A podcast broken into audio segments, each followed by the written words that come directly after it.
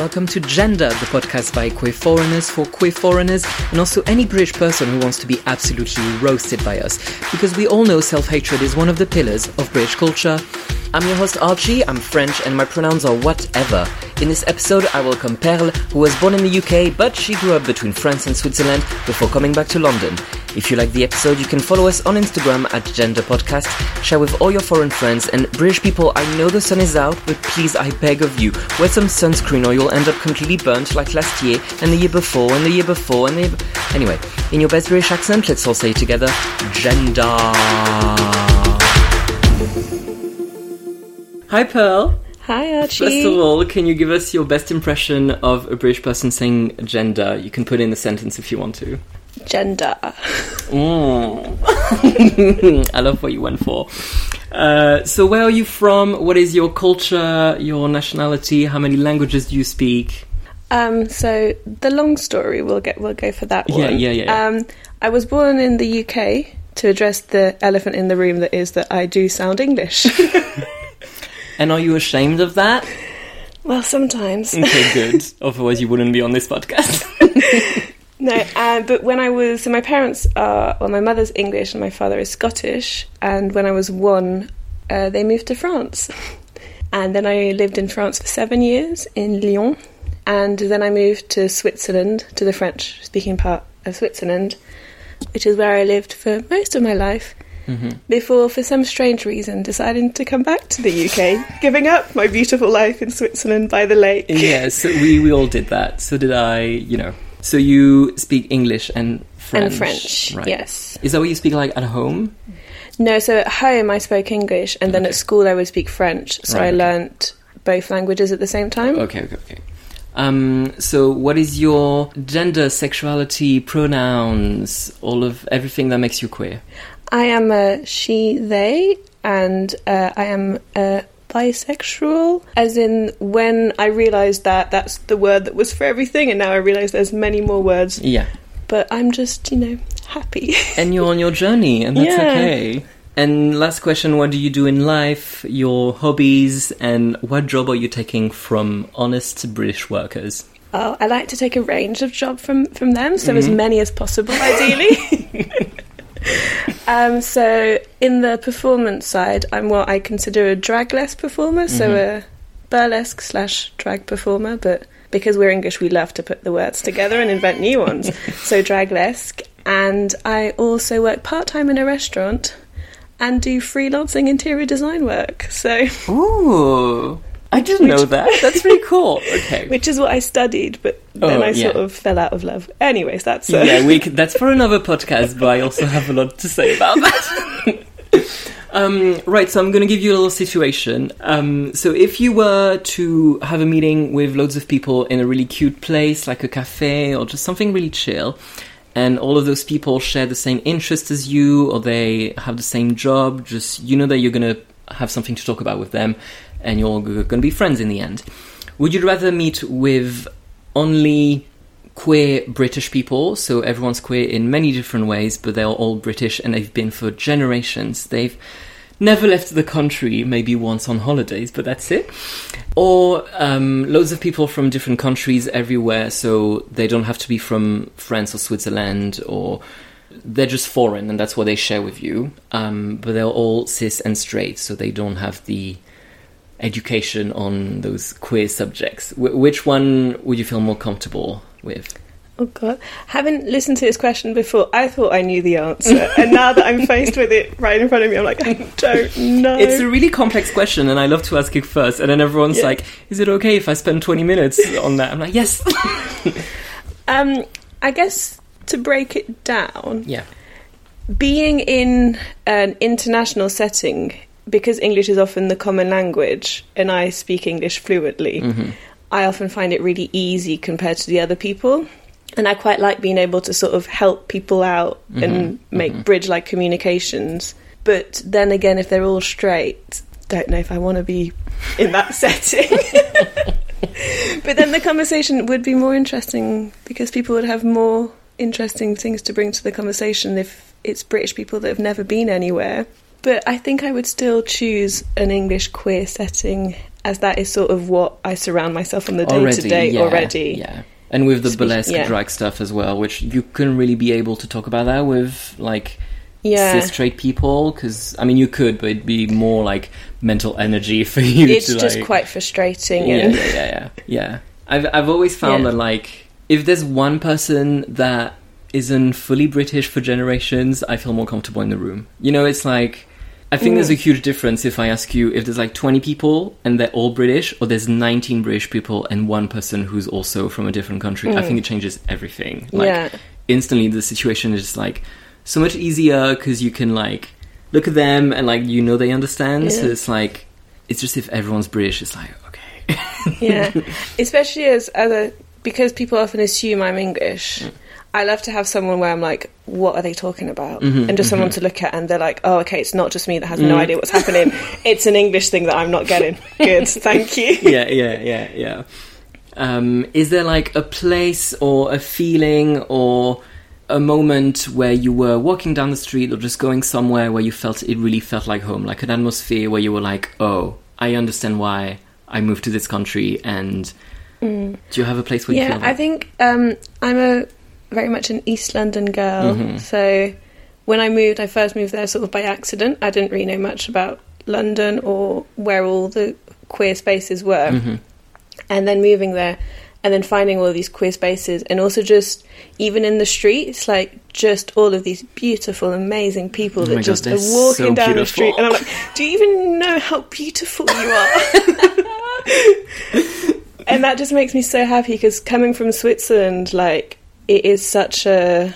Although like the town that I lived in was a very like young studenty town, Mhm. you could not walk down the street wearing whatever you want. You would just get so many stares, and people would think that you were not okay in your life. And Mhm. here I love that it's just so Yeah. celebrated. So I think yeah, just East London streets just make me really no, happy. I absolutely get that. Like, I sometimes just take the bus to go to like Dalston, Hackney, uh, which are places in East London, um, to just walk around and like go to a park or whatever, and just you know like people watching and just being like, oh, the quiz are still here, especially after lockdown and not being able to get with your community for more than a year, and then you just walk around the street and you're like, this is where my community is, like just in the street. yeah. Um. Do you, so? Do you have um queer community back at home? Because from what you just said, I feel like um, well, surprisingly, it's I do. It is such a small town that it's sort of thing where everyone knows everyone, Mhm. and then as soon as you sort of find people that have the same interests as you, you just all bond into a big. And we do actually have a great queer community in Oh. where we are from. Like, there's a there are like there aren't any queer clubs or anything, but we have great queer nights okay. put on by great people. But it isn't. It's not the same, you know. It's not. It will always be the same.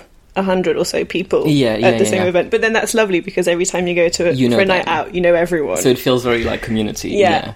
So did you know that was that existed before you moved to London, or were you like, there's no queer community, and then you came to London and found out there was one in London? As in, I, I knew about things in London from like the internet Mm-hmm. and watching Instagrams and being like, "Oh, is this, is this what it's like over there? this magical land?" But I didn't realize how close knit it is and Mm-hmm. how much like there's a lot more performance art. So although there are queer nights in Lausanne, at least when I left, now they've changed a lot. It was more like DJ nights, whereas here it's a lot more performance based, Mm-hmm, which I really enjoy being part of those people. Is it like a new thing, like this queer community from back at home, back in Switzerland? Is it like just the last few years, or has it been there since like you were It's been there since I was yeah. So um, it's been growing a lot, I think, and it has also um, because of things of like just how being queer is a lot more in the mainstream, thanks to some people. Mm-hmm. um, it's a lot more accepted, and then so it's basically you make more money off it because more Mm, people mm. will come to your event because Mhm. now it's fun to have drag queens at your events. So it has changed a lot, but there was always like there will always be queers. you can't get rid of us. And they were there before the um, the money exactly. and all of that. Yeah. But just they were staying at home, and now they can go out. you so you say you knew there was a queer community in London before you moved here, from like online stuff. Was it one of the reasons? Like, because I can't think of any reasons you would move to this country, except the queer community in London is really good. Yeah. So, like, was that a thing that was really part of your decision?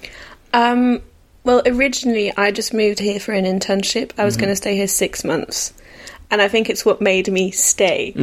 So I moved just for like the work experience, and I was like, oh, it will be fun to sort of reconnect to my Englishness. Maybe I'll enjoy it. okay. and yeah, coming from like a smaller town, I thought it would be great to you know have a, a big city experience. And so then you I, were just like a tourist. You were just like on holidays in London. yeah, I had because also like because my parents are from London, I never went round all the tourist attractions. Mm-hmm, So I arrived and I was like, this is incredible. So then, did you start like randomly going to like queer venues? And... yeah. Well, I think it was from randomly moving into a flat in East London and they were just everywhere. And like, I lived like 10 minute walk from Dalston Superstore.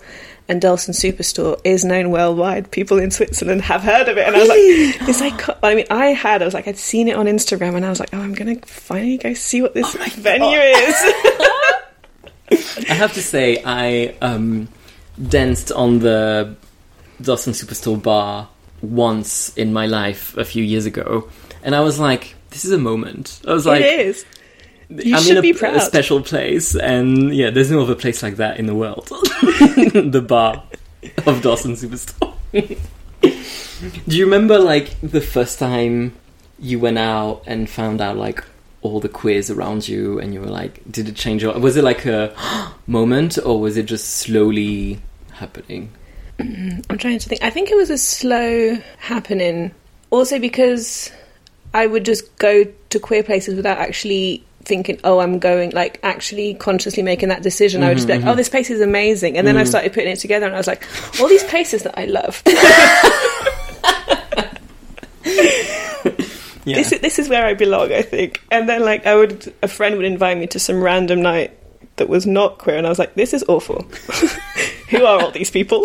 yeah you suddenly realized the rest of it had no taste and it was all yeah, a bit I, boring. I thought that was just London, and then I realised that it was just my London. yeah i mean walking down the street in hackney you can't say that's london. Clearly that's very specific. Um, you don't see the same people in But west london for example. Yeah, but especially because of COVID, like I haven't left my bubble in so long that Mm, I'll then go to southeast London. I'm like, oh, it is, there are different parts to London. I need to remind myself of this and find all the good places everywhere. Yeah. I mean, for example, West London, I remember, oh yeah, West London exists, but no one that I know lives in West London because it's all like kind of like white, middle aged, middle class, like residential and like families.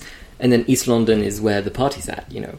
So like all of my friends are roughly north, east, south London. Um, so yeah, I'm like, all right, there's a whole other side to London that just we don't go to. Yeah. I mean, I work in a restaurant, and sometimes people will be like, oh, I've come all the way from West London. And I'm always like, I can tell. Oh, she's gatekeeping East London. Do you mean you can tell um, physically that people are queer? Is that what you're saying? Mm. Sorry, I'm not going to cancel you on my podcast. Um, I did not come here for this. On the hottest day of the year. oh yeah. No, I meant more in their attitude towards waitresses. Oh yeah, yeah, yeah, yeah, yeah. Oh my god! After lockdown, that's not okay. Yeah. No. I want to talk because you just said it was the hottest day of the year, and the previous podcast episodes that I recorded, uh, the weather was shit, so we talked about that. I'd like to talk about the weather with you, In true British fashion. but let's talk about the summer. You know, we talked a bit about it before the podcast, but we're going to talk about it again because I think British winter, which is, let's say, 10 months in a year um, of just constant rain every single day, uh, is a thing, but then British summer is another thing that is also very special and unique to this country. so, can, Yes. can you describe the situation we're in right now? Uh, we are currently in your flat house, sorry, and it is rather warm. And, We're inside, yes? Yes. Yeah. and it is probably warmer than outside, and there's nothing we can do about this. Could you explain how could it be warmer inside than outside? That doesn't make sense to me, a French person. No, no. I've forgotten the word in English for volet. Is there a word in English? Because it just doesn't exist. Um, blinds, no, shades. blinds. Blinds come down, Oh. volet come closed, like doors. like window doors, right? Yeah. Oh, this is an awkward moment. Yeah, I don't know. I, could, I, I don't, think. know, no. I don't think there's an English word for it. Or no, wait, what is it? This maybe explains why they don't have it because they don't have a word for it. Maybe people just keep trying to order them, but you just can't because there's no word Yeah, for maybe it. actually British people are just. they don't like the summer at all either, and they're like, "What could we do? Surely there's something we could do." And they'll also like feel so bad about it. Yeah, but they would have never accept that another country had a good system for something. I have to say, so my, my theory is that um, British people are never prepared for a heat wave because obviously they only have like completely see-through curtains to protect us from the heat, which doesn't work. But my theory is that that's because of global warming, and 15 years ago that didn't happen. That's why I Yeah. think they're not prepared. Whereas, whereas 15 years ago, I used to live in the south of France, and it was already a mess, and we were already closing the blinds all day long and just hiding in the dark for weeks because it was too hot. And I feel like here they're just they're kind of surprised now when summer Mm. happens because like it didn't used to be like that. You know, I feel like that's yeah. I also feel like they build their houses to survive the ten months of cold, Mm-hmm, mm-hmm. and then you just have to suffer the two other months, which does seem like a fairer deal if you look at it this way. But currently, it's too hot. Now let's talk about British people during the summer. so I, I don't want to say it because I'm I'm doing this podcast and I'm just roasting them all the time. So I'm gonna need you to say it. Um, Yeah, I feel like I don't know if we can be as mean as we were ten minutes ago when we were speaking French. Instantly, when I speak English, I feel like I can't be as rude. yeah, you can be passive aggressive if you want. Just know that Yeah. um, everyone who's foreign and listens to this will love you when you roast British people. And if British people listen and they don't like it, we don't really care. I, I think I've made that pretty clear. So That's pretty clear. No, I think the main problem with English people is that they just don't know how to act in the sun. It's like people are looking to get heat stroke. They just wear completely ridiculous outfits. It's not a festival every day. Sit in the park and then act and, surprised. and act surprised when it's too hot. And I'm like, well, if you weren't wearing like a tight, sparkly dress, you wouldn't be so hot. I mean, not everyone can wear whatever they want, of course, but there are more heat appropriate outfits. yeah. and yeah, just not sitting in the sun for five hours. I feel like for me, like I was never allowed to go out in the sun during like twelve and two because that was like the really hot time. Yeah, And that was drilled like into 12 and myself. four. Yeah. yeah. Like you go out after four because the like heat rays, the sun rays or whatever it's called, or like It was when it was at its highest, and that was Yeah, yeah, yeah. yeah. yeah, no, same. I've had that the whole time. Yeah, And you'd have to sit in the shade otherwise because it was. Con- I remember seeing it something like really dangerous. And living here, I feel like yeah. Something that everyone Like wants. to, yeah, you go to the park and there, there are trees everywhere, but no one sits in the shade. Like everyone just sits in the sun, and you're like, it's okay to sit in the shade.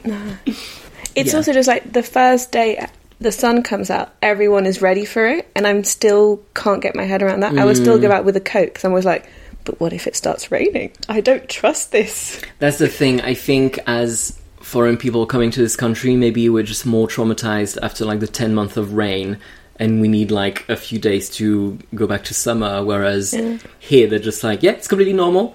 It's been raining for 20 days and now we're going to have a heat wave. And that's like completely normal to them. Whereas I have to be like, okay, is this normal summer now? Like, is this Mm. back to like normal European weather, I guess? I also find that living in London, it's difficult to escape just the heat because I was very fortunate and lived up by, grew up by a lake. Which was just like the perfect thing when it was hot. You would just go and sit by the lake. When you were too warm, you just go in the water, Mhm, refresh yourself, mhm. and it was sort of like away from the town. Here, even when you're in a park, you can still feel like the cars, the hot buses going past you, and you just yeah. can't escape this sweltering heat. Can we go to like Hampstead Heath, or is it closed because of COVID? You know, like the The the, and yeah, those places. I'm not sure. I also think I might be being a princess, but I had a big lake, and then I see the ponds, and I'm like, there's a two-hour queue to go in the pond. the first time I went, I had no idea. I just turned up really innocently with my swimming costume all ready, and I was like, what are? Oh, oh we're queuing. Okay, I'll wait for my turn. Of course, we're queuing. You're in the UK, babe. it's just being in London. I just constantly forget you just can't turn up to things. Yeah, yeah. Yeah, well, hopefully the heat wave will. I mean, is this a heat wave? I feel like just when the sun is out, we just call it a heat wave. That word does get thrown around a lot. it's like, no, it's just summer, babe. Like, that's normal. so, yeah, during the day, it's really horrible because you literally cannot escape it. And after a few days, I start to go completely crazy and because of lack of sleep, and I've been sweating all day. And I'm like, okay, this is not okay. But then, walking around London at like 8 p.m. and like the sun is just setting and you can see like people are out for like drinks and stuff especially now that we're like coming out of lockdown. I'm like this is incredible. Because it's giving me like like south european city vibes you know? Like people are just drinking and it's like the sun sets really late so it's like and it's really warm at night. I love that. Like when it's warm during the day horrible. But then going out in the street at night it's like it feels so Going out for a drink on a terrace and not having to take a jacket or anything, and just being just sitting there, and it's like you still got a cool breeze of the wind, and you're just sat outside having a drink, cold drink. Ah, is the being sat outside because I feel like because like restaurants had to do it for a Yeah, while, yeah, yeah, they've actually invested in it. Yeah. and I'm like, this is really nice. Yeah, because like we, um, I say we as in I guess the south of France. We do that all the time mm. uh, because it's quite sunny and there are like whole streets that are just for that. And now they've done that like in like Soho, and I'm like that really reminds me of like home or just like going on holidays because it's so very like Spanish and you know all those places. So yeah, I love the like London has started doing that. It's like I yeah, I'm really enjoying that. it. Yeah. Yeah. Although back to my darling East London, we don't have these beautiful terraces. Most of Mm. the places are on the street, and then that brings me to the flip side of me thinking I don't want to sit on the side of a busy street and having a drink. Okay. I know French people do that as well, especially in Paris, but that's something that I do not understand, and I feel like straight people do that more than queer people.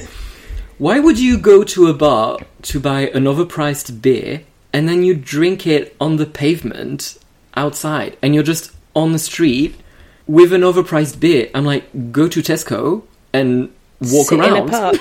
yeah, or sit in the park. That's better than the pavement. I completely agree with that. Like, I, I do sometimes feel like there's just like the determination, as we were saying, this beautiful feeling of walking around at 8 Mm-hmm, p.m., seeing the sunset, and you're just so determined to do it, and then you just sit down and you're like, I'm actually in a busy street. People keep knocking me over. The, the fantasy just disappears. There's dust and ambulance keeps going past. Why, why did I choose to do this? you can see the pollution in the air. yeah, I don't like. Yeah, I mean, I guess it's also very, um, like you say, also the determination of like, I'm going out with my friends to a pub and like, we're gonna enjoy your night out. And you end up just on the pavement for like five hours, and it's like, mm-hmm. are you enjoying yourself, babe? Is that is that like your dream night out? you okay, bestie? Do you need help, bestie? Like, I don't know. I know a thousand cabaret nights where you could enjoy yourself instead of. I don't know. I mean, I'm saying that, but I'm also talking about Soho. Like, they, before the tables, they used to do that in Soho, where I would just be like, mm-hmm. if I want to go to GAY, either I'm partying inside GAY or I'm going somewhere else. Like, I'm not gonna stand in front of the Aladdin, it was at the time. There was like, I have, just have that picture in my hand because it was like my first gay outings, and I was just like, ah, next to Aladdin. And like, I don't want to be sat like in front of the theater with a beer in my hand. Like, that's not my dream night. so I don't know why people do that. But yeah, Oh, the obsession with rooftops? I don't know if this is a London thing or if it's a big city thing, but people are obsessed with a rooftop. They're like, let's go out, you know, like a rooftop or something. I don't know because I think this is part of. I think I like that because that's part of my like New York dream.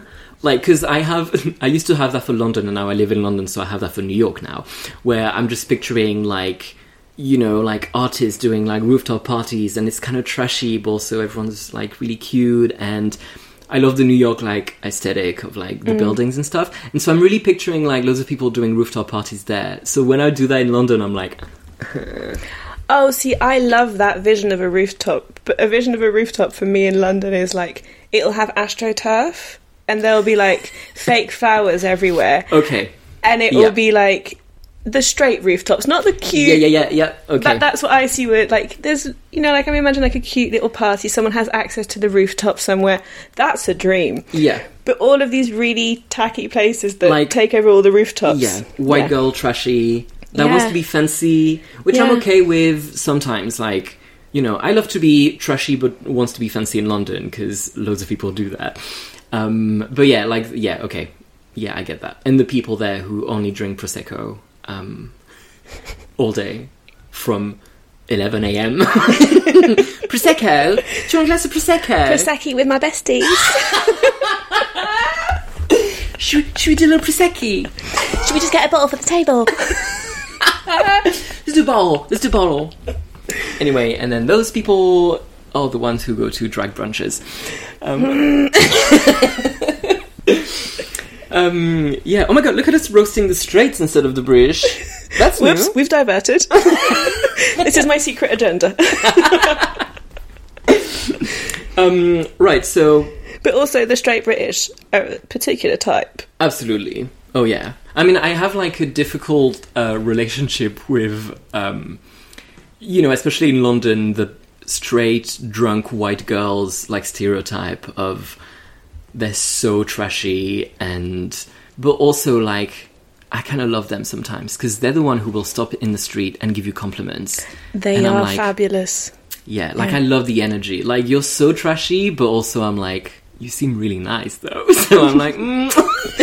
you're just really enthusiastic yeah, And it, it just does make you happy yeah. Yeah, but actually, the other night I went to um, the RVT for a show, and I dressed up. You know, it was the end. I was going out, and on the train there, this really sweet woman came up to me and told me that you know, thought I looked fabulous, and I was like, "You've made my night after being stared down by everyone, every other man in this mm-hmm, carriage. Mm-hmm. Thank you."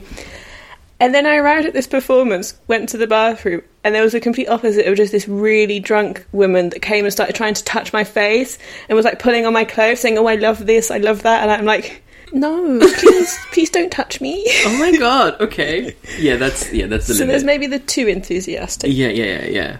It feels really good when someone gives you a compliment in London because it's well known that Londoners do not care about anyone or anything, and we don't really talk to each other, which is great. Which is also why I'm living in this city because no one cares about anything. Uh, but then this one drunk girl tells me like, "Oh, I love your hair, whatever," and I'm like, "Thank you." Like, it's so pure, and it's like, you know, summer is coming and everyone's outside because now we can go outside and drink, and I'm like, "You're trashy, but nature's healing." Yeah, I love that. I, that is beautiful. Like, I love that you're here. like, it, I need put it on a t-shirt. You're trashy, but nature is healing. Is this a gender podcast merch? yeah, I'm like, I need you to be here to like feel like London is London. Like you're part of the of the picture. You know, there Mm. Needs to be like drunk white girls in the street for me to be like, yes, I love London. You know. Yeah, I love it. I love it. Yeah, recently uh, went to Hackney Wick on a Saturday when it was sunny, and it was like a, a festival had happened, and all of these British people were there, like Turning dancing looks. in the streets. People were drunk. There was like boom, but boom boxes. Is that? do we still yeah, call yeah. them that? Yeah. Sound systems. What's the correct terminology for something that produces music? Um, Yeah, yeah. People were dancing, and I was like, "This is incredible." Yeah, and also when British people go to a park to do like a birthday or something, they turn it out. Oh they have God. the balloons. They're like, okay, we're gonna take the five trees around Yeah. us and put like fairy lights or whatever. the archways, the photo opportunities, Mm-hmm. the Instax camera is there ready for you to be with the prop. yeah, yes. the, for the Instagram, like they're really working for it. yeah, I recently had to celebrate my birthday in a park, and around me were all these parties, and I was like, I've just. I just need to join someone else's birthday because this is embarrassing. I have a bottle of wine and five friends, and we're having fun. and one of us remembered to bring a blanket to sit Yeah. on. Right, so I want to talk about the food Oh yes. after the weather, obviously. Because as a French person, my opinion of British cuisine is British cuisine doesn't exist. British people just eat because they have to eat in order to survive, because we all do, right? Um, what is your opinion of British cuisine? Um, Especially because you work in a restaurant. I work in a restaurant and I love food. Like this is also one of actually one of the things that made me stay in London. Just the amount of great food that you can have everywhere, and you can have so much different food all the time. But yeah, none of it is British, really, is it? hmm Or now the new thing they call it is seasonal to not call it British. Really? Yeah, restaurants will be like, oh, we have like a seasonal menu because, and it's like, but this is just British food. so they're ashamed of it themselves. I think so. yeah, we like we um we've had this discussion in previous episodes where I don't know, I'm kind of like I agree with both sides. Um how like, you know, Indian cuisine and Chinese cuisine are huge in especially London because London is so what's the word? Cosmopolitan, is that the word? Sure. Multicultural, you know. And you know, some people say that yeah, at this point like it is part of British cuisine because it's like it's so big and curry is like the Isn't- number one Isn't like considered like is it katsu curry that's considered the British national dish? Yeah, yeah, some, yeah, something like that. And I don't know all the Indian, the British Indian takeaway is a whole other experience that I didn't Yeah. know was a thing. So like this is so big, so you have to consider it as like certainly it is part of the culture of this country because it's so big, but at the same time, saying it's British culture is absolutely like colonialism of like let's get rid of the name of the country it comes from and replace it with British instead. It's like okay, they've mm. done that already by colonizing those countries, and how that the food is coming back to Britain. It's like it's weird to say, oh, now it's British, you know. It is very much that they sort of pretend that it's just the way London is, and you're like, but mm. why is it this way? Like, have you thought about it? Yeah. And they're like, oh, look at us celebrating all of this, and we're like, but really, like, Yeah. you need to actually teach people why it is this way, and not just brush it under the carpet and Yeah, pretend yeah. that everyone's besties and it's all good. Um, do you are you in like um? So you live in Hackney? Are there like particular like communities around you of like loads of foreign people? 'Cause, for example, here where I live, it's mostly um, I think Caribbean and Turkish are like the two main communities, and like each area of London kind of has like their own community. So, are you like do you see loads of foreign people and foreign cuisine around you? I haven't looked at like the actual like statistics Mm. of because I so where I used to live in Hackney, we had a lot of like Middle Eastern like restaurants and like supermarkets. hmm They're they're incredible supermarkets, Mhm. and now I've moved. There's more of like an Asian influence, which is also incredible. That's Mm. also what I like. Like even in not even just the restaurants, go into the supermarkets. It's amazing. Like they have the best product. I'm like Tesco's. No, thank you. I would much rather support this small supermarket on the corner of my road that Yeah. sells incredible product. But it's not even like you're not even supporting it politically. It's just it has better food. Like Yeah. that's it. I, I'm pretending I'm making a statement. Yeah. I'm like, just they've got really nice tomatoes. Yeah, obviously. English people just don't know about like good produce, like what a tomato is supposed to taste like. I think you had this conversation with Karma about potatoes. Yeah, it's very like very simple vegetables and yeah. But just the vegetables, they, I don't know if because they don't get as much sun here, if that maybe is a thing. But like tomatoes, I remember like tomatoes in Italy, they're just not the same thing as here. Yeah, you yeah, just yeah. can't, can't No, compare. I've had that with um, different things like uh, melon, like grapes, and those is kind of like like refreshing, like summery fruits and stuff. It's like it's not a thing here. it's just they don't really exist. I mean, first of all, it's all imported from other countries, obviously. Yeah. Um, but also, it's just yeah, it's really frustrating because then I go home and I I'm, I don't live like the south of France isn't. I mean, France is renowned for its cuisine, I guess, but I don't live in a a part of the country where like we have incredible like fruits and stuff Mm. like it's just the basic stuff you just go to the supermarket but just that like the quality is already better like just for the basic stuff yeah. so like when you grow up there you think it's completely normal and then you come to the uk and like okay like the, the bar is so low here yeah, I find it just really difficult to just like for cooking at home to find nice stuff to cook with, like Mm. bread.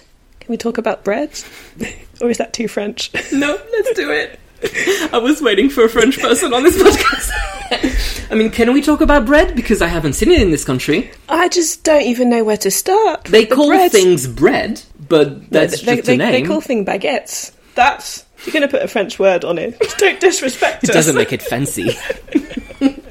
yeah, they yeah. First of all, the bread. Um, so the bread that they have in this country, we have that, but we call it pain de mie, which is the like sliced bread, and that's not what we eat. That's like what you have for like breakfast sometimes, like toasted, or um, you can have it to make sandwiches, that kind of stuff. Like our go-to bread is the fancy bread, but for us it's not fancy. Like British people are like, mm. ooh, baguettes. I'm like, yeah, that's just bread for us. We don't mm. call them baguettes, we call it bread. And you can get like really good quality bread for really cheap in the supermarket. Yes. And it's normal. Here, if you want nice bread, you have to go to some like bakery that's often French. and it'll be six pounds for a loaf of bread. Mm-hmm. That's why British people think that the French are so fancy because like they see us eat that and for them they picture it as like the fancy version of what they have here.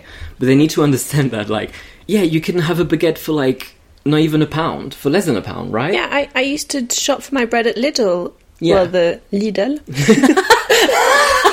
Oh, is that the, the French Lidl? Is It's Lidl. Do you not have Lidl in Toulouse? yes It's I have to say it's not the same as here. Like the Lidl here is better.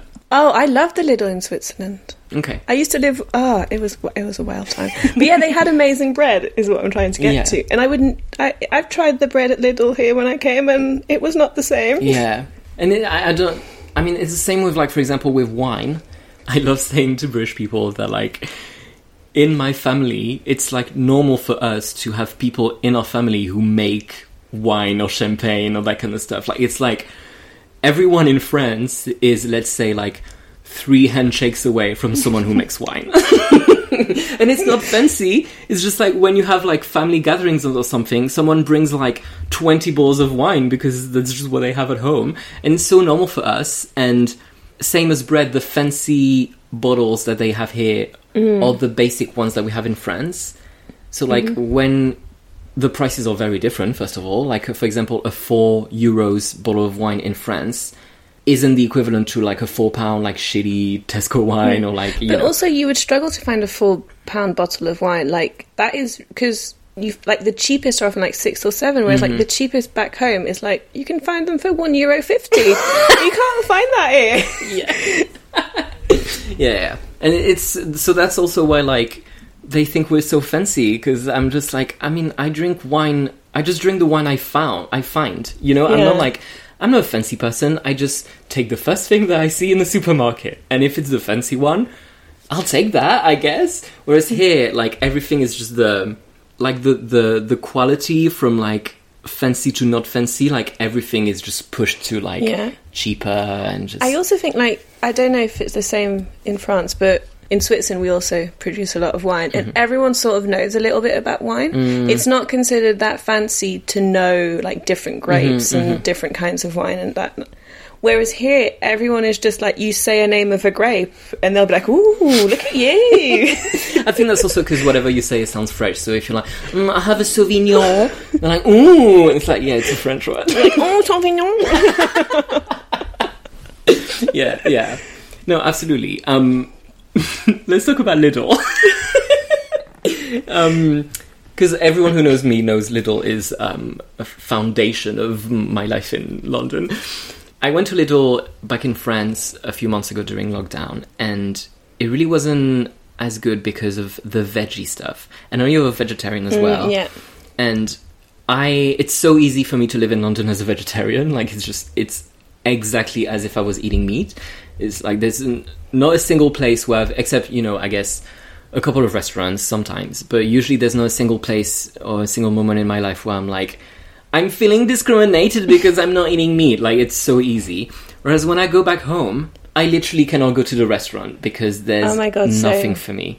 And that's Same. also so French because sometimes they're like, uh, vegetarian salad, and it has like bits of meat in the salad, and Well, like, they'll, they'll offer you fish, yeah, and you're like, "No, I don't eat fish either." And then they'll be like, "Oh, okay, then squid."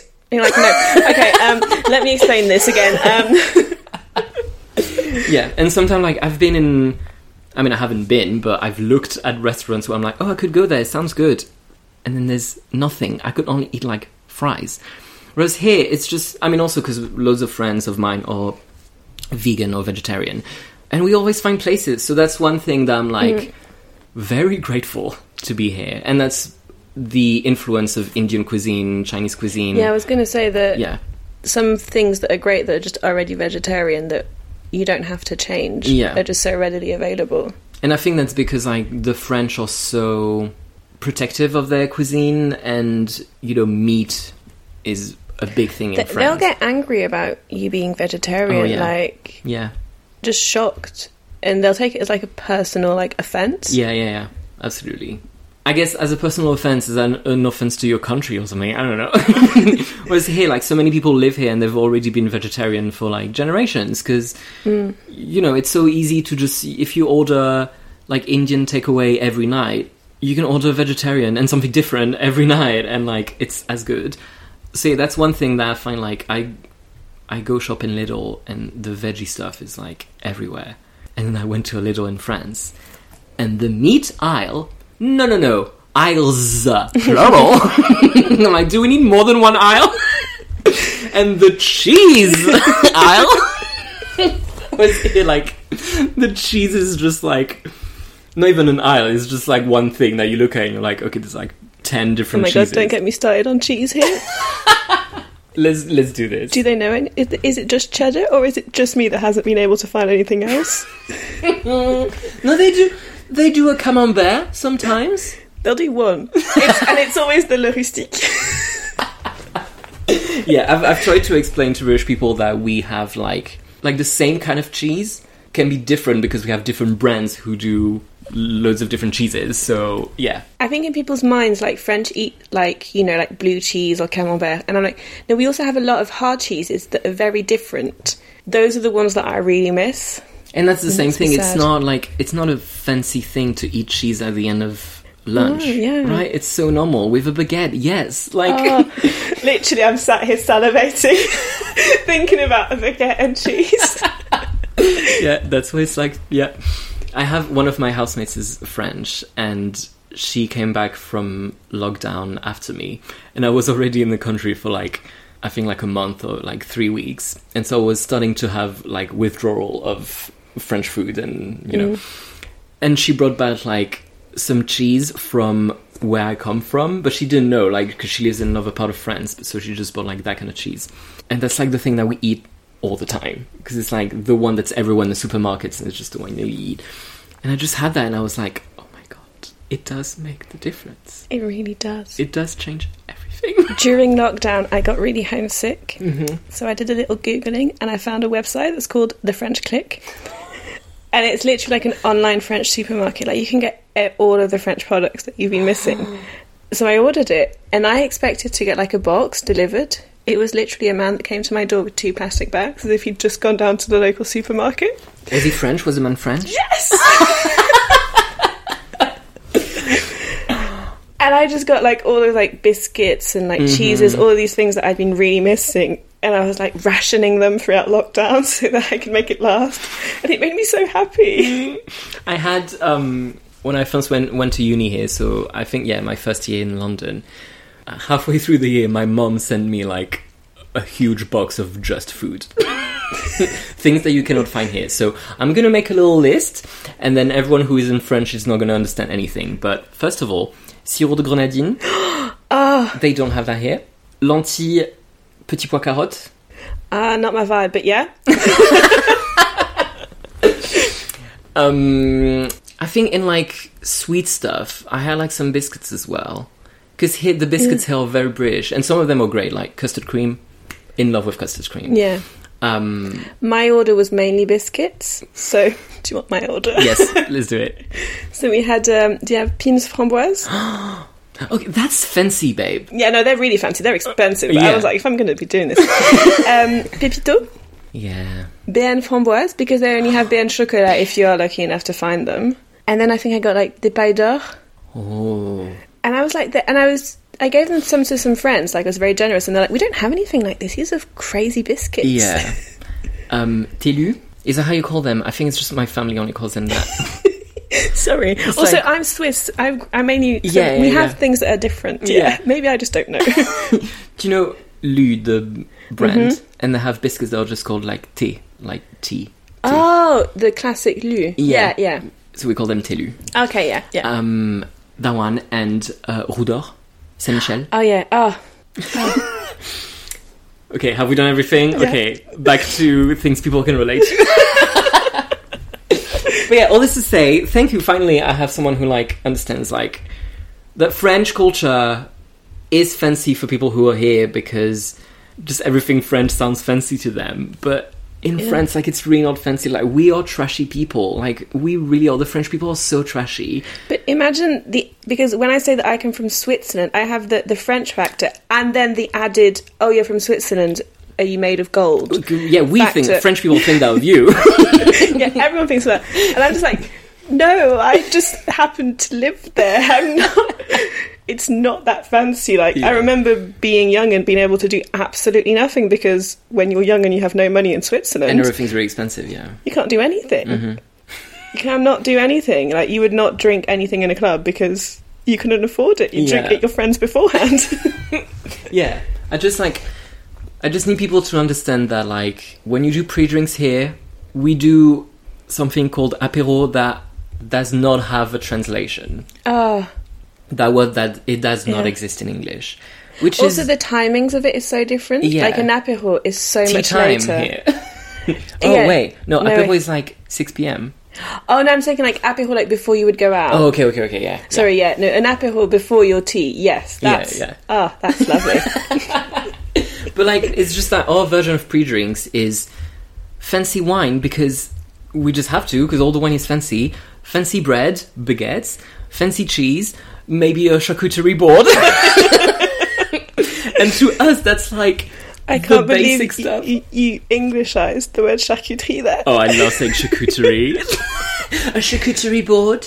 I also love how you'll just have a board with just cut things on it, and they're like charcuterie, and I'm like, there's not a single bit of meat there. That's, You can't just cut things and call it charcuterie. yeah. Was there anything that you, um, food wise or drink wise, that you discovered when you came here? I think all of the stuff that I discovered here is extremely bad. Like I was like, the amount of sugary drinks options is wild. Yeah. Like to just go up to your off license, you're like, oh, I just want like a little sugary sweet thing because I'm too hot, and I'm like, oh my god. Ten minutes later, still just looking at this aisle, Yeah. trying to figure out what all of these Some things of them are. are like blue drinks, pink drinks.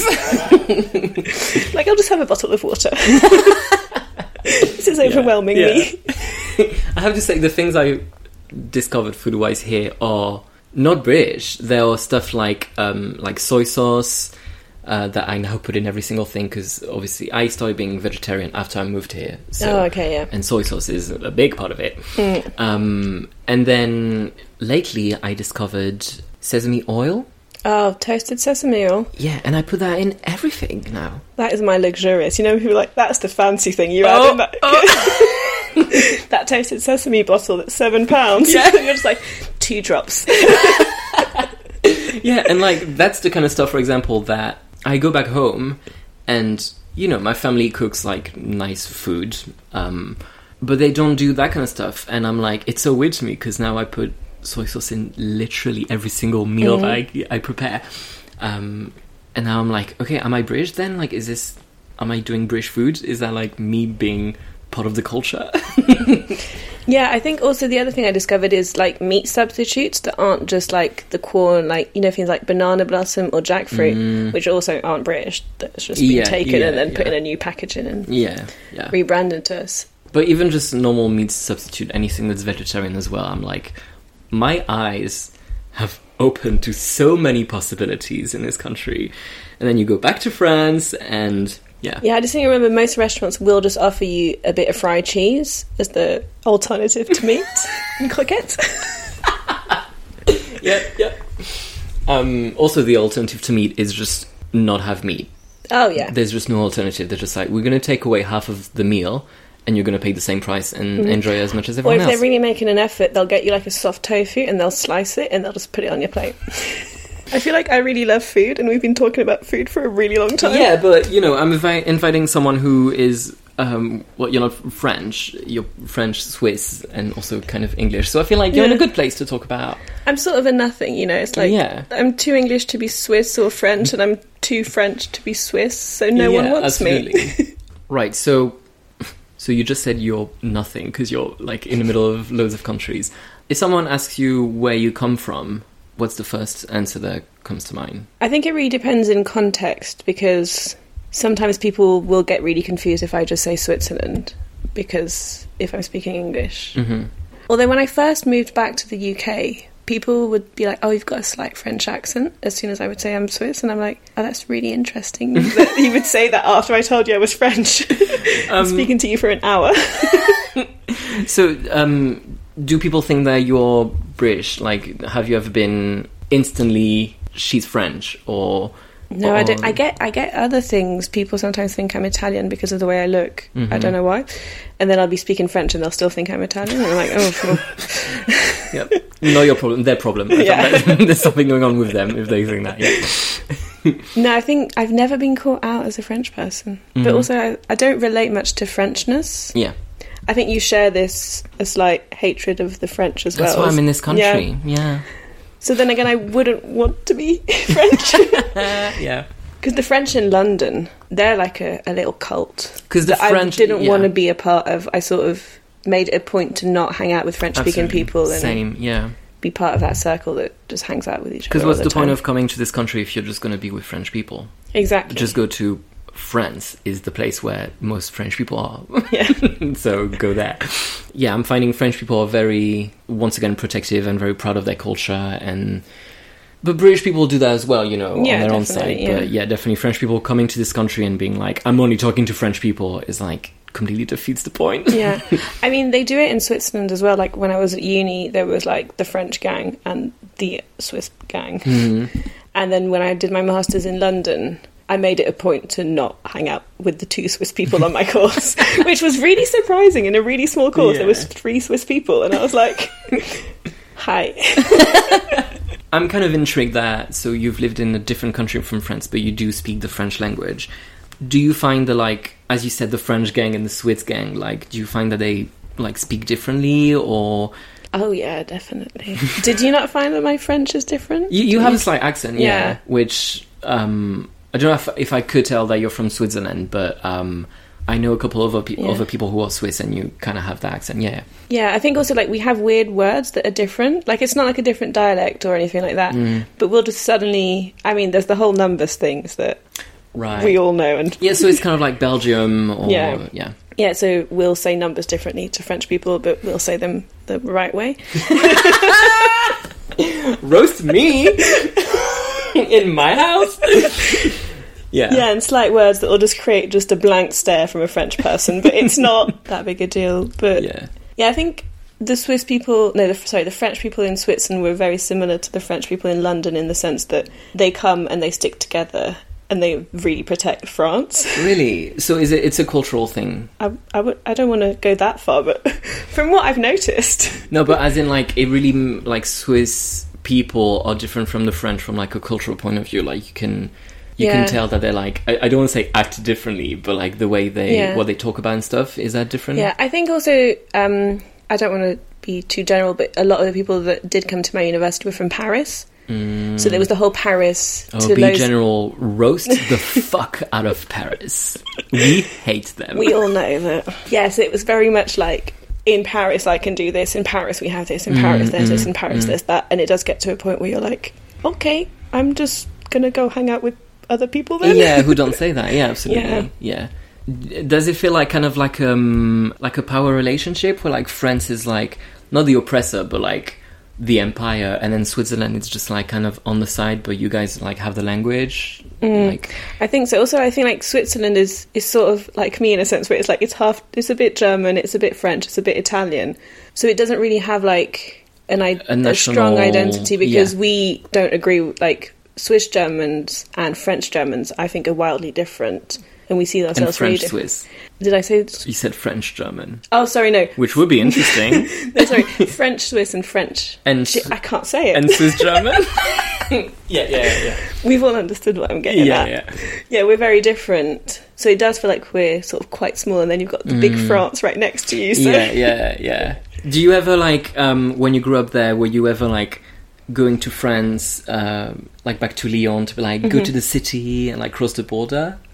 Oh yeah, definitely. Like I think also um, the same as I was saying with food and stuff. Like we would go back to shop some things in France Oh, that you can't get in Switzerland Yeah. and that kind of thing. I mean, my main like thing of like going to the city would be going to London when I was younger to like see my family that Right. was outside of London. So that was like my cool kid. You know, I was like, I'm going to London. yeah.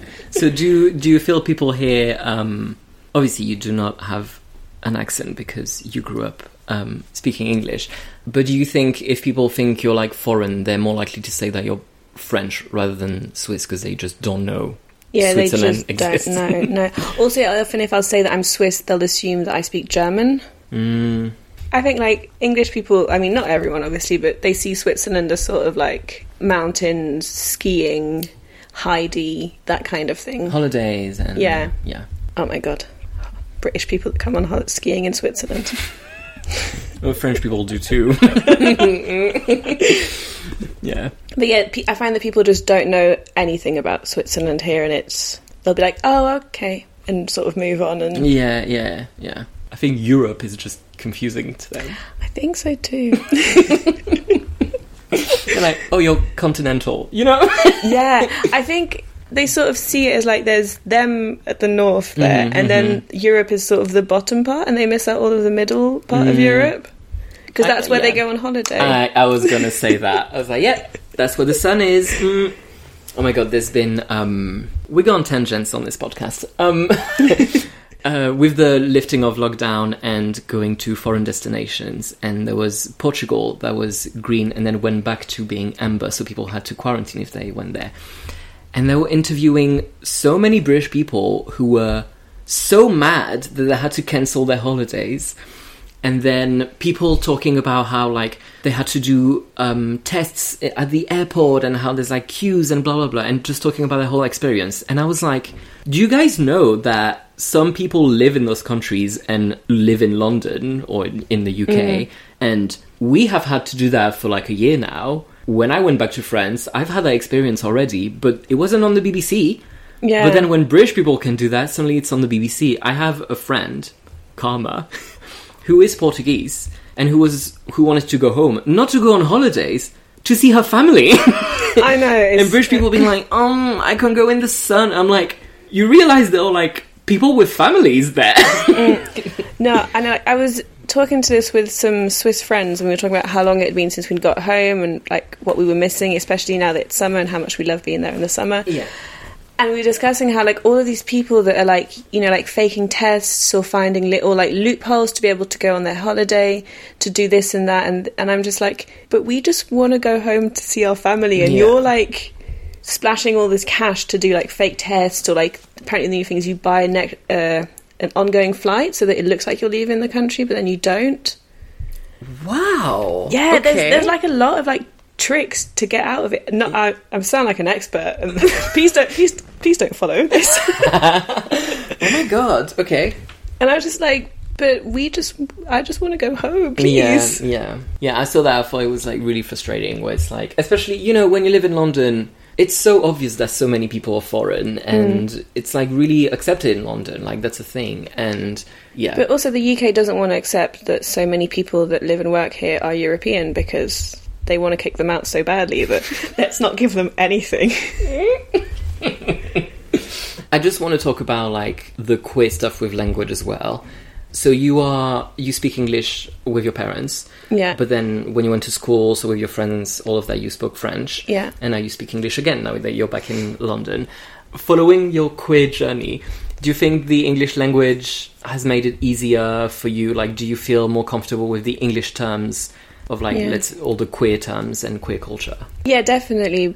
Because I feel like they sort of came first, or at least in maybe it was because of the circles I was with, but I learnt them first in English and then realised that a lot of them in French are just the English word Mm-hmm. said in a French way, which I love this that way around.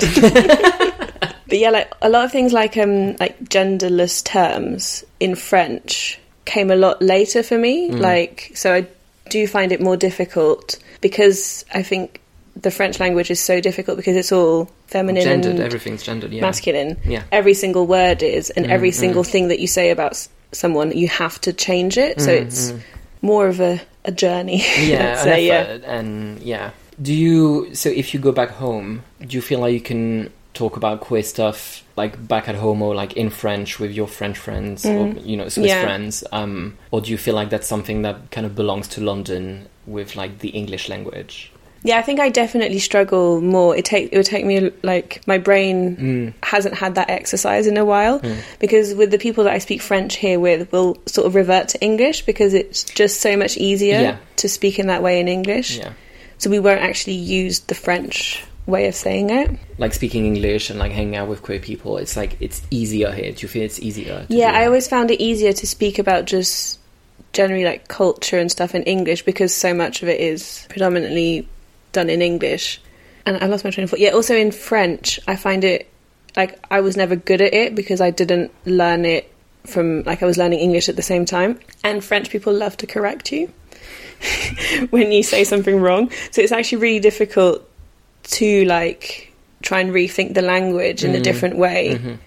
especially for like taking the gender out of things or trying to make it more inclusive, especially like now, you know, with making sure that there's the female and male way of saying things when you write it out and people getting really angry about that because they mm, say it's illegible and all of that stuff. Whereas here it's just like you can just speak Yeah, and it's very easy to just and you can have like really specific words to describe like different ways of identifying or of being that I don't know all of the ways in French you would say that. yeah. And then it would be so difficult to explain because also I find French people don't have such a an open or maybe it's me but the, an openness about like gender and all of that. So they see it as very like black, white and then there's one grey in the middle whereas Mm, there's mm, mm.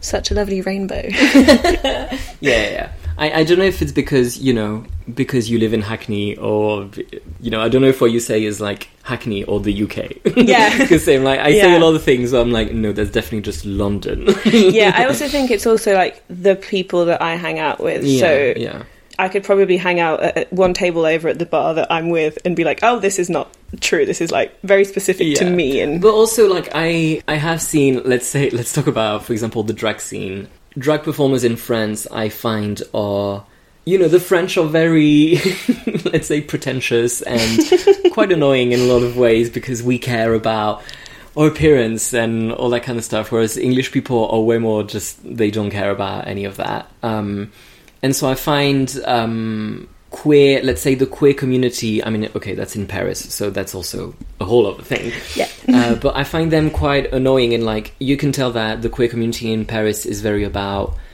your appearance and like proving that you're one of the cool kids. Whereas here, I don't have that vibe as much. So I think. Um, so I think it's also part of like you know when we say in London people don't care about anything. I think that's also the vibe I get from the queer community. Whereas in France, everyone judges you and Yeah. everyone either but just looking at you or someone will say something to you. Strangers, but also your friends, your family. Like uh, you know, in Yeah. friends we love to express ourselves, and so I feel like the queer community can be a bit judgy in that way. Whereas here it's just everyone can do whatever they want. yeah. I feel like the French will have a lot less trouble just calling someone out, being like, "Oh, you don't look polished," and blah blah blah. Mm-mm. Whereas here, like English people will just be like, "They're just having a great time. Just yes, go for it." Yeah, maybe someone will say something passive aggressive. Um, I mean, maybe. Or, you know, once they leave the show, they'll talk shit about it. yeah, because that's the most British thing they could do. okay, let's come to the conclusion, and you've heard the podcast, so you know what's coming. We're going to do a little rapid fire questions about the monarchy, which we haven't talked about the whole podcast. So here we go. Have you watched The Crown? Some of it. Oh, that's not yes or no. Um, yes, I have. Then I've really panicked here. It's okay. It's okay. don't stress. Don't stress. Um, is it good? Um, yeah, it was. I like the first season. Okay. Um, do you like the Queen? Um, no, I mean, I don't. I prob- I don't know her. I mean, I don't. I, I don't actually pay enough attention to it. But I think no. Okay. Um, do you think the Queen killed Diana? Oh yes, that's the only thing I know. Oh my god. Okay. Um, should we guillotine the Queen? I mean, maybe just demote her, send her on her way. Say we're done. Okay, very Swiss of you. Um, I'm just waiting for the one French person who will be like, obviously yes. I could see in your eyes that you were really waiting for me to just like kill her. Qu'on lui coupe la tête. yes. Um, do you think Prince Harry's hot? Is he the ginger The one? The ginger one, yeah. Oh no. Okay. Uh, can you confirm that the monarchy has invaded, killed, and raped thousands of people in many countries all over the world? Oh yes. Can you confirm they are in control of an absurd amount of wealth while while they leave the poor to die? Yes. Can you confirm Prince Andrew allegedly is a paedophile and sex offender? Yes. Can you confirm the monarchy didn't do anything when Margaret Thatcher introduced Section 28? Yes. So can you tell me why the monarchy is still a thing, please? No. Can you tell me why the Tories are still a thing? well, because of the monarchy, yeah. that's just like the the natural way is like it's we went just from yeah. It's the same people that want the same things. Yeah. Why are we holding on onto it, Perle? Why are we? I mean, I'm not holding onto it, No. but someone is. I'm very actively trying for people to stop holding on to it, but uh, it baffles me. Absolutely baffles. And like my sister's an absolute royalist, and I'm just like, why? And she's like, oh, it's just like it's just like a reality TV show, and I'm like, what? Did she grow up in England? No, same as me, yeah. But she spent a little bit longer in the UK before moving. Did So she go to France or straight to Switzerland? France as well, yeah. So she was a royalist in France. I think it's a later thing in her life. It's something Oh. that she's developed these past few years, and I'm like, when did this happen? Maybe it's because I've moved away for too long and I haven't been able to like. I mean, I the tourist argument. I get it. The thing is, I think people need to understand we can keep the tourist attractions Yeah. without the family. No. Empty Buckingham Palace so we can visit it. And also, you can just like strip them of all their power and wealth, and they can still be humans, and they'll, you know, Channel Four will make a TV show out of them, and they'll be fine. Yeah, I'm sure they'll be fine. We don't need to be paying for them. That poor old lady. What are you, Perle? What are you saying? She's so old and alone, and she has no support system. yeah, I'm sure they'll be fine. That's that's the thing. I think that's what we need to tell British people. I'm sure they will be fine and I'm sure the tourism industry will be fine without them. because it's the whole thing with um, Harry and Meghan, where they were like, "We don't want to have anything to do with the royal family anymore," and then they were like, "Oh yeah, my mum sent me like I don't know." Three million pounds to survive in the US or something, and everyone's like, "Oh, so you didn't go without anything then?" No. But also, I mean, this is the one fact my sister told me about. Didn't they name the kid Elspeth, which is basically the Queen's name? Lilibet. Lilibet, that's it. Lilibet. So how much Isn't I it know. like Lilibet Diana something? Yeah, so it's like I you don't want so. anything to do with the royal family, but you've literally named her. I mean, Harry has been very clear about how much he loves his grandmother. Yes, I've seen the Oprah show interview. And it's like he's made it very clear how like the actual royal family isn't to blame for anything. It's everyone around them. It is the media in the UK, which I think is also to blame for the Tories. Absolutely. And also to blame for Diana. And in in season one, yeah, they're already there. Like all the um, um, people wearing mustaches, uh, like surrounding the queen and all the like uh, Yeah. advisors and all those people. Uh, they're all the people who are like keeping the monarchy on, Mm. and the queen. And you can tell, especially in season one of The Crown, the queen has no idea what she's doing here, Yeah. and she's like. Am I making decisions? And she's not really making decisions in the beginning. Like everyone's making decisions for her. So yeah, they've made it quite clear how like it's a whole system. It's not yes, like we see the queen, but it's like loads of people. Yeah, I, I, you know what? I've, that question you asked earlier about why is, are they still here? It's because of the Sun and other trashy magazines and Mm-hmm. newspapers that just keep people interested. Okay, I okay. Counter argument.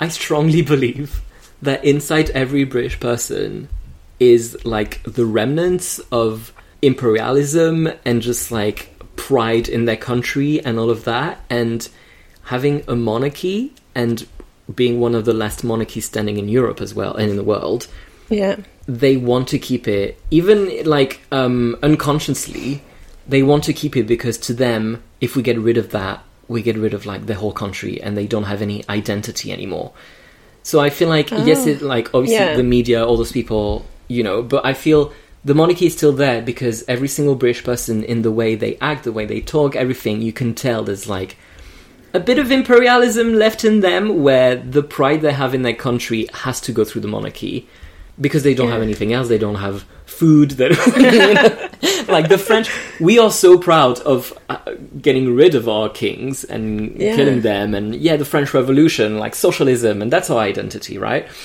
Uh, I think the British kind of like build their identity to like do the opposite of France and be like, Yeah. uh, we're a healthy nation with a monarchy, which I also think Britain loves being like the opposite of France. oh yeah, I think in, the in everything, not in just the monarchy. Just like, so you're going to kill them, right? We're going to love them. yeah, yeah. I think British is the way it is just because they hate the French. yeah, no, absolutely. But I think you know, in a way, um, But no, I, I, I definitely agree with that. and like Brexit is absolutely That part is, of that. yeah. Being like, we don't need Europe; we can be okay on our own. That's absolutely part of like the empire and how proud they are in their country. Yeah, and just not accepting any of like the history of what they've done to become to to become this big nation. Just be like, no, no, no. It was, and all these wonderful people throughout history that did all these wonderful things. You're like, no, they were all like rapists and murderers. and- Yes. oh my god. Yeah. Anyway, any last words on the monarchy? Maybe by they'll the be time fine. Send them on the way, on their way. They'll be fine. we don't need them anymore. Yes. Right, so after this whole conversation, would you say that you, in your day to day life, do you identify more as queer or as foreign in this country? Oh, I would have to say then queer because I feel like walking around with a British passport, I can't consider myself that foreign. Yeah, but you just spent an hour roasting them, so yeah. if the Queen heard what you just said, she would strip you of your British citizenship. Oh, please do, please do. right, so you think like being queer is more important in Yeah. everything you do in your life? Although I really love not being English as well. I mean, you're, uh, you're not you're not making me choose, are you? like, right. We From now on, you can only be one or the other. we cannot finish the podcast if you don't hear me. um, so, what would you say to our non-British audience listening to us? what could I say to you? Just keep being you. Just don't let the haters, aka the Brits, keep you down. no, also just like I wish it would be easier to just like share and talk about people's cultures. British people just love to talk over people talking about where they're from and what they do and it's like someone sharing with you like stories of where they're from and they'll be like oh yeah i went there on holiday once. It was lovely. And you're mm-hmm. like no just mm-hmm. just listen. Yeah, and that kind of like going back to the situation in the beginning of the podcast. If I'm surrounded by British people, even though they're all queer, they're all, I feel they're all going to talk about like British music and mm. like queer culture, pop culture, but really it's British queer culture, and I'm not going to have the references. And as you say, I'm going to be like, oh, in my country we had that, and then they're going to either ignore it or talk about their experience about what I'm talking about, Yeah. you know. Whereas, yeah, with like foreign people, you can have conversations that. Yeah, you can just share. And I also feel like if you are in a context where there's a lot of British people, they make no effort to acknowledge that you might not speak English at the same level as they do. And that makes it really difficult to have like a conversation with people from different countries. Mm. Would help a lot of people. When British people correct me on my English, but then tell me that after I don't know seven years of French, they can they can only say bonjour. No, bonjour. Oh yeah, yeah, sorry, yeah, yeah. bonjour. They can only say bonjour after seven years of studying Yeah. French in school, and I'm like, and you're correcting me on being completely bilingual and speaking your language? Really? Is that what you're gonna go Yeah. for? No, it's also like they'll whisper something really fast and you'll be like, sorry. And then they'll be like, oh, right, you don't speak English. And you're like, no, you, there's, there's a middle ground. Or they will say something really fast, and then you're gonna be like, sorry, can you repeat? And say exactly the same thing, and you're be like, At the exact "Sorry, same speed. can you repeat? And then say it again, and you you really have to say, sorry, I'm not English. You need to say it Yeah. slow. I'll have that and I'll be like, sorry, sorry. And I'm like, I've understood the word. I need you to use another word. Like, yeah, yeah. I've asked you to tell it to me five times now. You can clearly tell I'm not understanding. Please use another word. Oh wow, that's such a nice way to put it, Perle. Like, you're so polite because I don't have the time anymore. um, and what do you want to say to our British audience then? Uh, shut up. No. I mean, that was following our last conversation. yeah, yeah. No, I think yeah, just acknowledge that there is a a whole other world past the Literally. island. A There's whole a whole other planet. Yeah. Oh my god, it is literally yeah, Where isn't it? people speak other languages. Yeah. Yeah. Do you want to plug anything in? Where can we find you? Do you have anything coming up? Oh, fun. Um, so my Insta is at the dot pearl, spelt in French. dot rare. You can say it in French, So it's the perle rare, which makes sense. which I would love if people would pronounce correctly at shows. I have to say, I said pearl because um, they gave me the right to Oh, say yeah. it. As I said, Um, I've given up and I'm now per- yeah, pearl, which is very sad. and I hope after this podcast you will find the strength again to hate British people enough to make them go through to spelling fight my name the right fight. way. Yeah. No, that as I was saying to you earlier, they'll like correct my spelling of the word pearl, thinking that I just can't spell it, and I'm like, no, it's a choice. It's just written in another language. Um, Anyways, sorry, I just really on a roll here.